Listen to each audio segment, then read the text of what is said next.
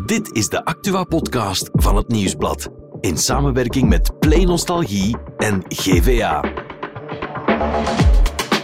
Het is dinsdag 27 februari en er komt volgens Biden misschien een staakt het vuren in de Gazastrook. Er is een update over het ongeval in Gent en wie geldproblemen heeft, die kan beter drie keer per dag Kellogg's eten. Maar eerst hebben we het over de oorlog in Oekraïne, want onze insider Hannes Hendricks ging mee naar Kiev met de en Co. Mijn naam is Nathalie Delporte en dit is de Insider. Two years ago, Russia attempted to take Kiev and to replace President Zelensky's democratically elected government with a puppet regime. And yet, here we stand, shoulder to shoulder, together with you, Mr. President. Zaterdag was het exact twee jaar geleden dat Rusland Oekraïne binnenviel. In veel landen werd bij dat moment stilgestaan en uiteraard zeker ook in Oekraïne zelf. Voor de gelegenheid ging nieuwsbladjournalist Hannes Hendricks mee naar daar. Dag Hannes. Dag Nathalie. Je was erbij hè? toen Ja. eh, Alexander De Croo, tijdelijk voorzitter van de Europese Unie, zijn door zichzelf uitgeroepen beste speech ooit daar gaf. Razom, razom do perimohi. Together, together, towards the victory.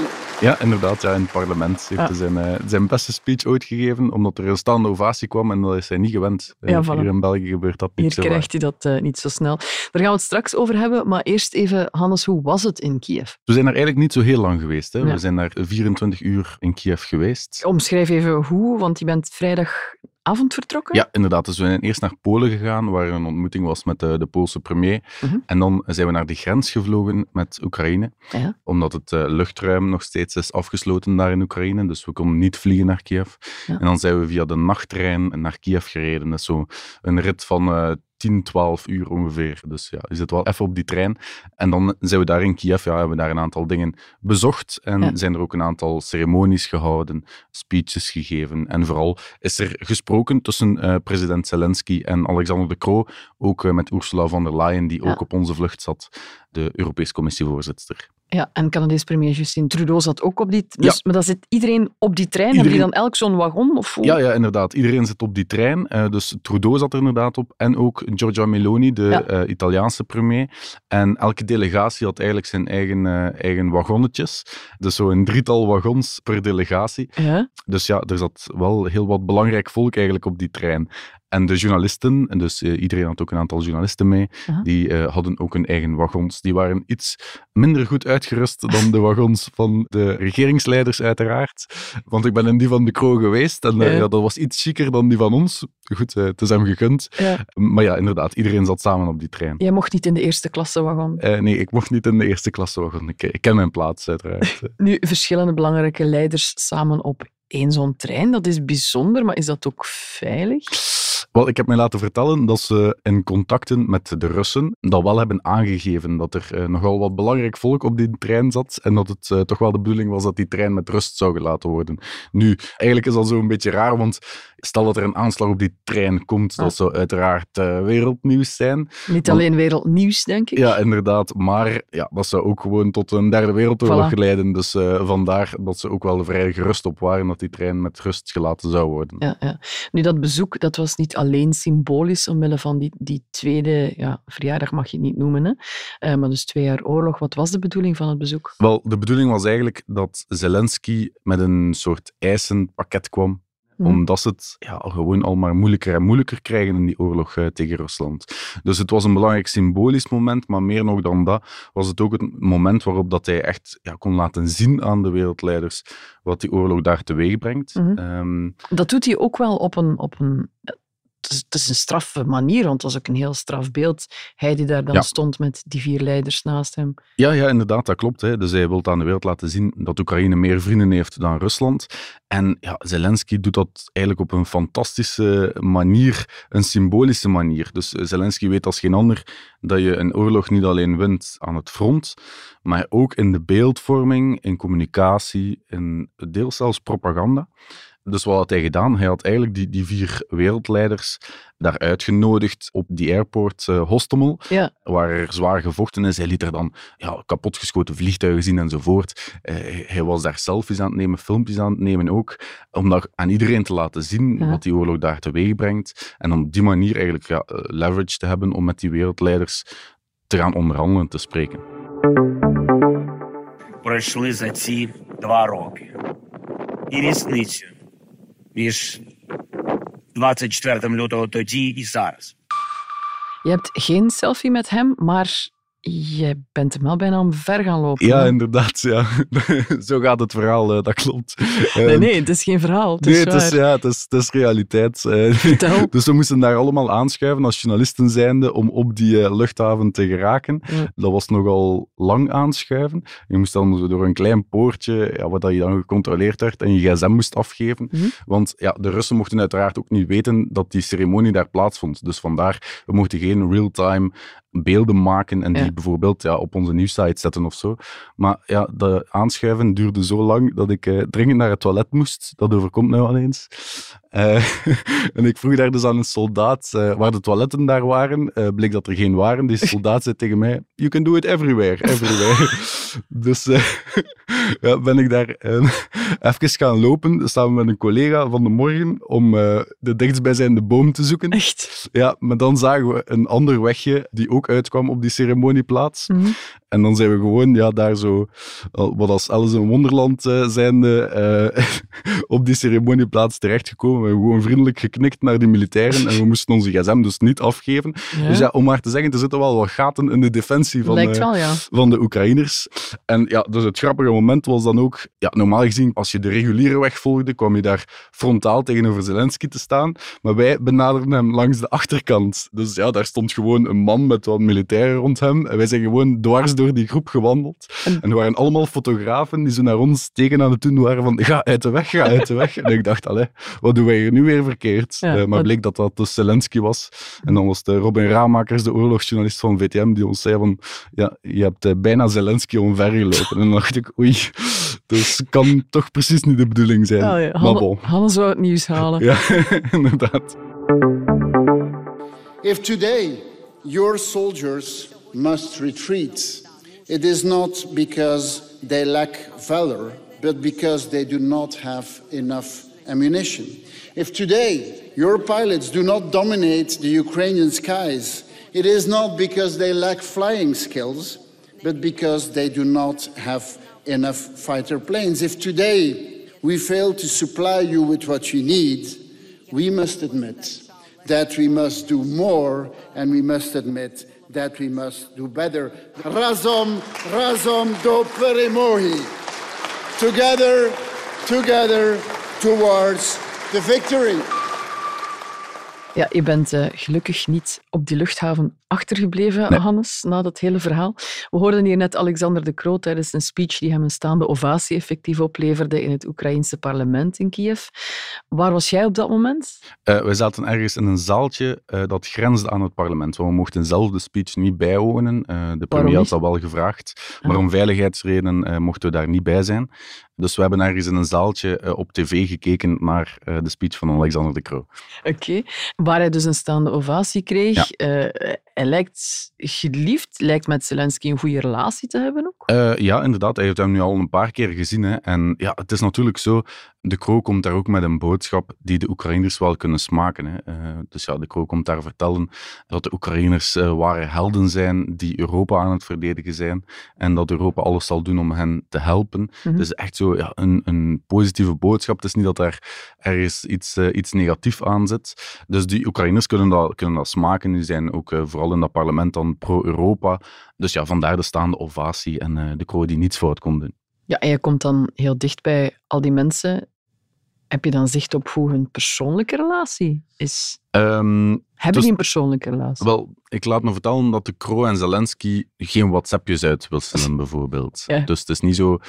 Ja, de band tussen bijvoorbeeld von der Leyen en de Croo die is echt heel hecht. Ja. Die overleggen over van alles en nog wat. Die zitten bij elkaar op de trein. Die gaan Inderdaad, bij elkaar het- langs op, op hun wagon. vliegtuig. Ja, nee, nee, klopt, Ook, inderdaad. Ja. waar dat er dan gewoon direct eh, gesproken wordt. Ja. Maar ja, de band tussen De Croo en Zelensky, ja, dat is een goede verstandhouding, maar wel een politieke verstandhouding. Mhm. Omdat ze, ja, ze rijden voor hetzelfde doel, maar het is niet zo dat ze bij elkaar op de koffie komen. Ja. En als Dan- jij het met de Kro over Zelensky hebt? Wel, de Croo zegt eigenlijk dat Zelensky, ehm, hij heeft er heel veel respect voor.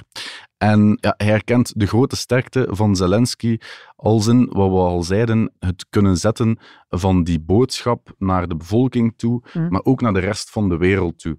De Croo zegt over Zelensky ja, dat hij eigenlijk de positieve capaciteiten heeft behouden van de tijd dat hij acteur was.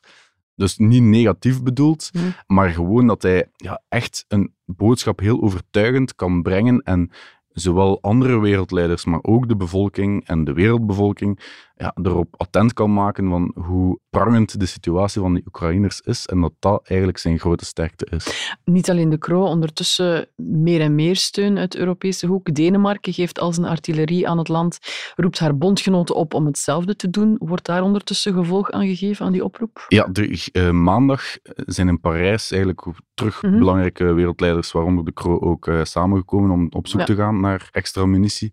Want dat is wel op dit moment waar het schoentje knelt. Mhm. Ja, er is heel veel morele steun voor Oekraïne, maar vooral vanuit Europa, ja, we kunnen maar geven wat we hebben. Mhm. En bijvoorbeeld als België zijnde, ja, we hebben eigenlijk al meer gegeven dan we kunnen geven. Mhm. Dus ja, die aanvoerlijn vanuit Europa, die is aan het opdrogen.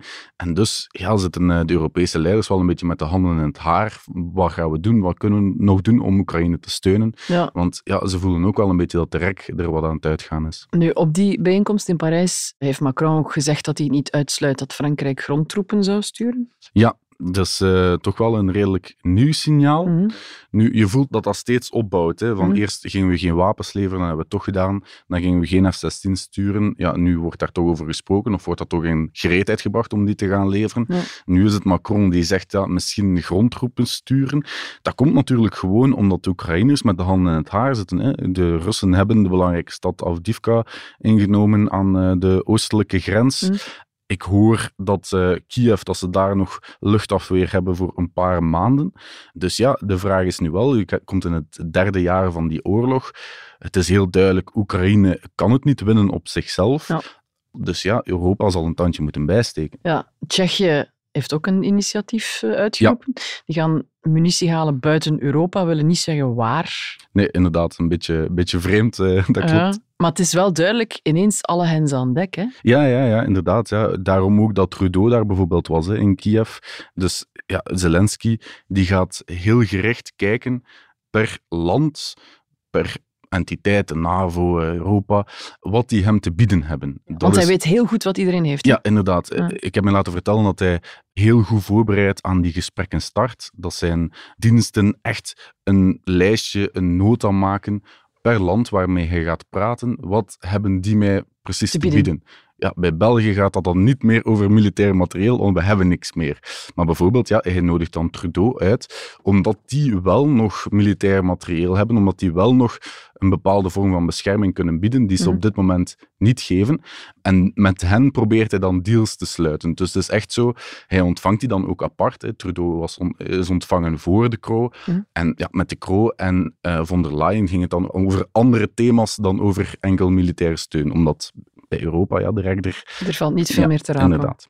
Welke deals kan hij dan met de kroos sluiten? Gaat het dan bijvoorbeeld over dat bevroren Russisch geld? Ja, inderdaad, daar wordt heel veel over gesproken. Eigenlijk al ja, goed een jaar. Ja. Eh, dus hier in Brussel is een eh, financiële instelling gevestigd Ja. die ongeveer 200 miljard aan Russisch geld vasthoudt. Mhm.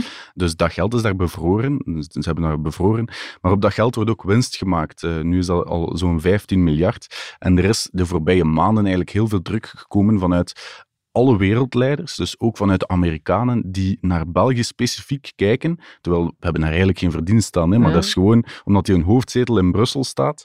Om dat geld te gaan mobiliseren. En dat is wat de Kro eigenlijk de voorbije weken heeft gedaan. Hij heeft gezegd, ja, ik wil dat niet alleen doen, Mhm. dat geld gaan mobiliseren, want ja, stel binnen 20 jaar dat Rusland dan komt van, ja, eh, jullie hebben ons geld gestolen. Dat lijkt me Dus- wel heftig, ja. Ja, inderdaad, dat wil hij zeker niet doen. Maar hij heeft nu wel met de Europese Commissie wel een oplossing uitgedokterd om dus de winst die gemaakt is op dat geld, dat geld is belegd geweest, om die 15 miljard die te gaan eh, aanwenden, die te gaan gebruiken om aan Oekraïne te geven. Eh, niet per se militaire steun is dat, maar gewoon geld om Oekraïne ja, te gaan heropbouwen, aangezien dat alles daar kapotgeschoten is. Terwijl er ook stemmen opgaan om ineens al het geld dan maar Klopt, te geven. inderdaad. Dat zijn dan vooral de stemmen buiten Europa, vooral de Verenigde Staten en het Verenigd Koninkrijk, die zeggen, ja, 200 miljard, hè, daar kan je wel wat mee doen. Gebruik gewoon dat volledige geld. Hm. Maar dat is toch een brug te ver voor Europa, ook al omdat er ook Europees geld vastzit in Rusland en dat eigenlijk een vrijgeleide geeft aan Rusland om exact hetzelfde te gaan doen. Would you give Ukraine weapons and funding if you were I would sit down. Let, let me just put it a nicer way. Uh, if I'm president, I will have that war settled in one day, 24 hours. Ja, we hoorden hier Trump met een niet mis te verstaande boodschap op CNN. Dat is duidelijk aan wiens kant hij staat. Eh, ja, inderdaad. Als hij zegt dat hij het in eh, 24 uur opgelost zal hebben, dan zal het zijn in het eh, voordeel van Rusland en niet in het voordeel van Oekraïne. Dat is uitgesloten. hè. Dus Ja. ja. ja, dat is wel een vrees die echt leeft bij de Oekraïners, eh, Mhm. zowel bij de bevolking en ook vooral politiek. Ja, wat er gebeurt bij die Amerikaanse verkiezingen. Hè. Als je Mhm. daar in de situatie komt dat Donald Trump effectief de nieuwe president, of opnieuw president van de Verenigde Staten wordt, en ja, die aanvoerlijn naar eh, Oekraïne drooglegt of uit de NAVO stapt, Mhm. ja, dan zitten eh, de Oekraïners met een dik probleem. En zij niet alleen. En zij niet alleen, ja, inderdaad, want ja, dan wordt het volledig op Europees niveau geregeld en ja, moet Europa dieper in de buidel tasten dan nu al het geval is. En Mhm. ja, we hebben het al gezegd, dat gaat gewoon niet. Mhm. Dus ja, dan komen de Oekraïners gewoon echt in de problemen. Ja, dat was de boodschap van von der Leyen in haar speech ook niet toevallig. Hè. Stem niet op rechtse partijen, zei ze letterlijk. Ja, inderdaad. Hè. Stem niet op, op extreme partijen, hè. zo zei ze het. Ja. Dan merk ik nu wel dat de toppers binnen Europa die strijd daar in Oekraïne wel ook politiek aan het gebruiken zijn. Mhm. Of ehm, ja, gewoon een politieke boodschap daaraan koppelen eh, van de autoritaire staten. Mhm. eh, zijn de Rusland, maar als Trump aan de macht komt in de Verenigde Staten, ja, dan valt hij eigenlijk ongeveer in dezelfde categorie. Ja. En dan Europa, dat eh, wel nog gebouwd is op de liberale democratie, de rechtsstaat enzovoort, en die wel respecteert. En ja, daaraan gekoppeld Oekraïne, waarin eigenlijk die strijd uitgevochten wordt op dit Mhm. moment. Dat is een autoritair regime versus de liberale democratie en de verkozen regering van Zelensky. Mhm. die strijd die op dit moment in Oekraïne gevoerd wordt. Wat dat betreft, hoe eensgezind is Europa zelf binnen dit verhaal? Want ze stonden daar dan wel mooi samen bij elkaar. Maar Meloni bijvoorbeeld, premier van Italië, leidt een extreemrechtse partij.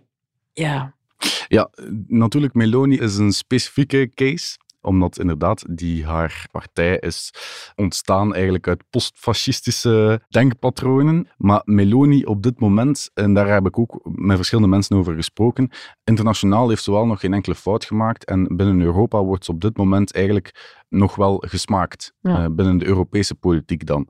Dat is omdat ze is inderdaad extreem rechts en nationalistisch, maar wel binnen het kader van de liberale democratie op dit moment. Dus het is niet zo dat ze plots gaat pleiten voor een exit van Italië uit de Europese Unie bijvoorbeeld. Ja. Dus ik heb ook goed naar haar speech geluisterd daar op eh, eh, de luchthaven daar in, in Mhm. Oekraïne.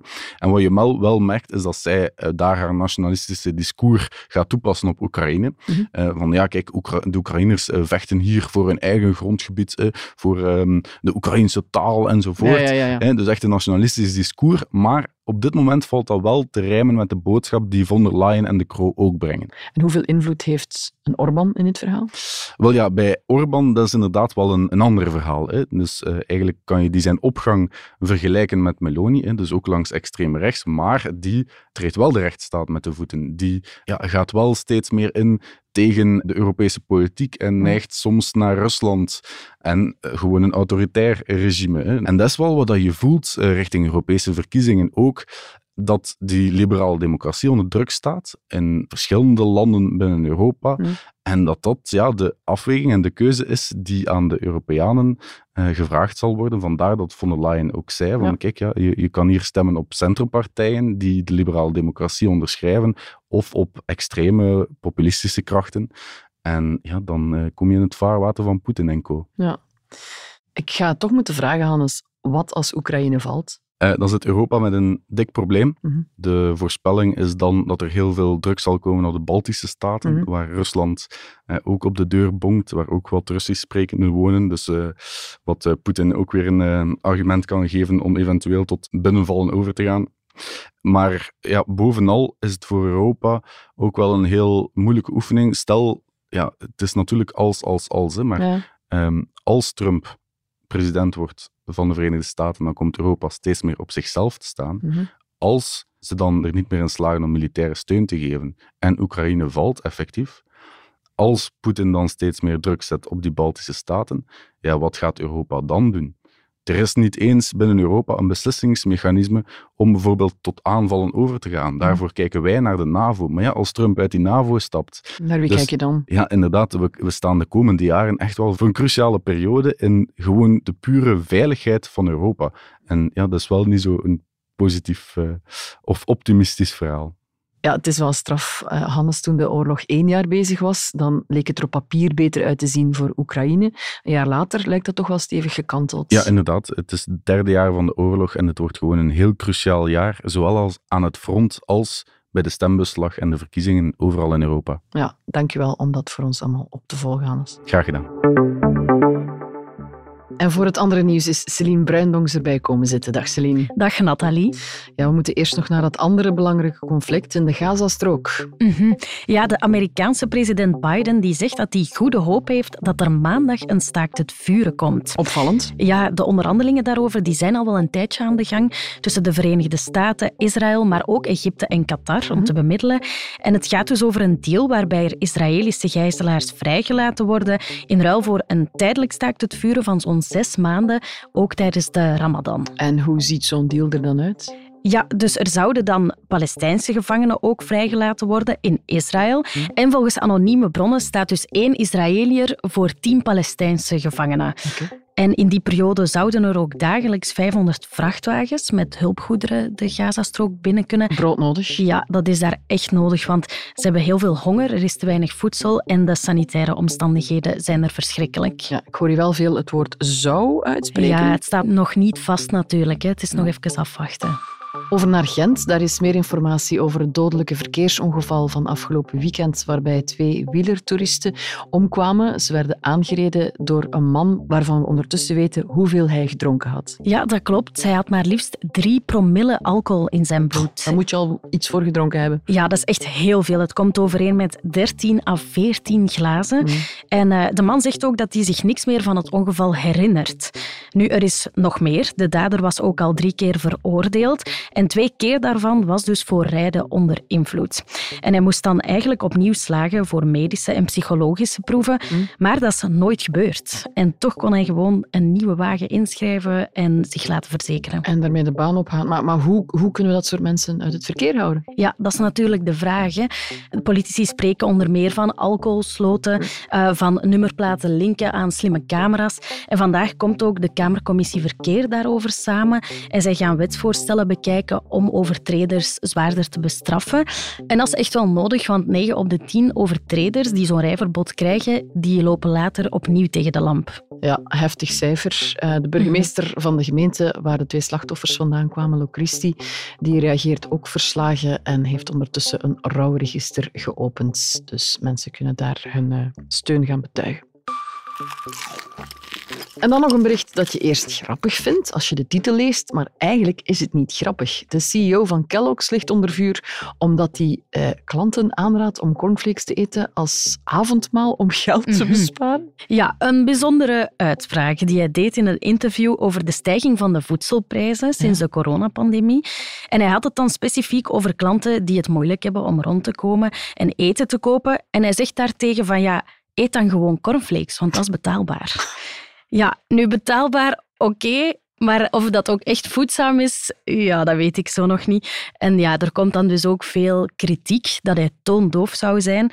En eh, ja, het is ook wel makkelijk gezegd, hè, want hij verdient zelf zo'n 1 miljoen dollar per jaar en hij krijgt dan nog eens een bonus van 4,5 miljoen. Ja. Dus Hoeveel zou hij er zelf van eten van zijn product, vraag ik mij dan af. ik denk weinig. Dankjewel, Celine. Morgen zijn we er opnieuw met een nieuwe Insider.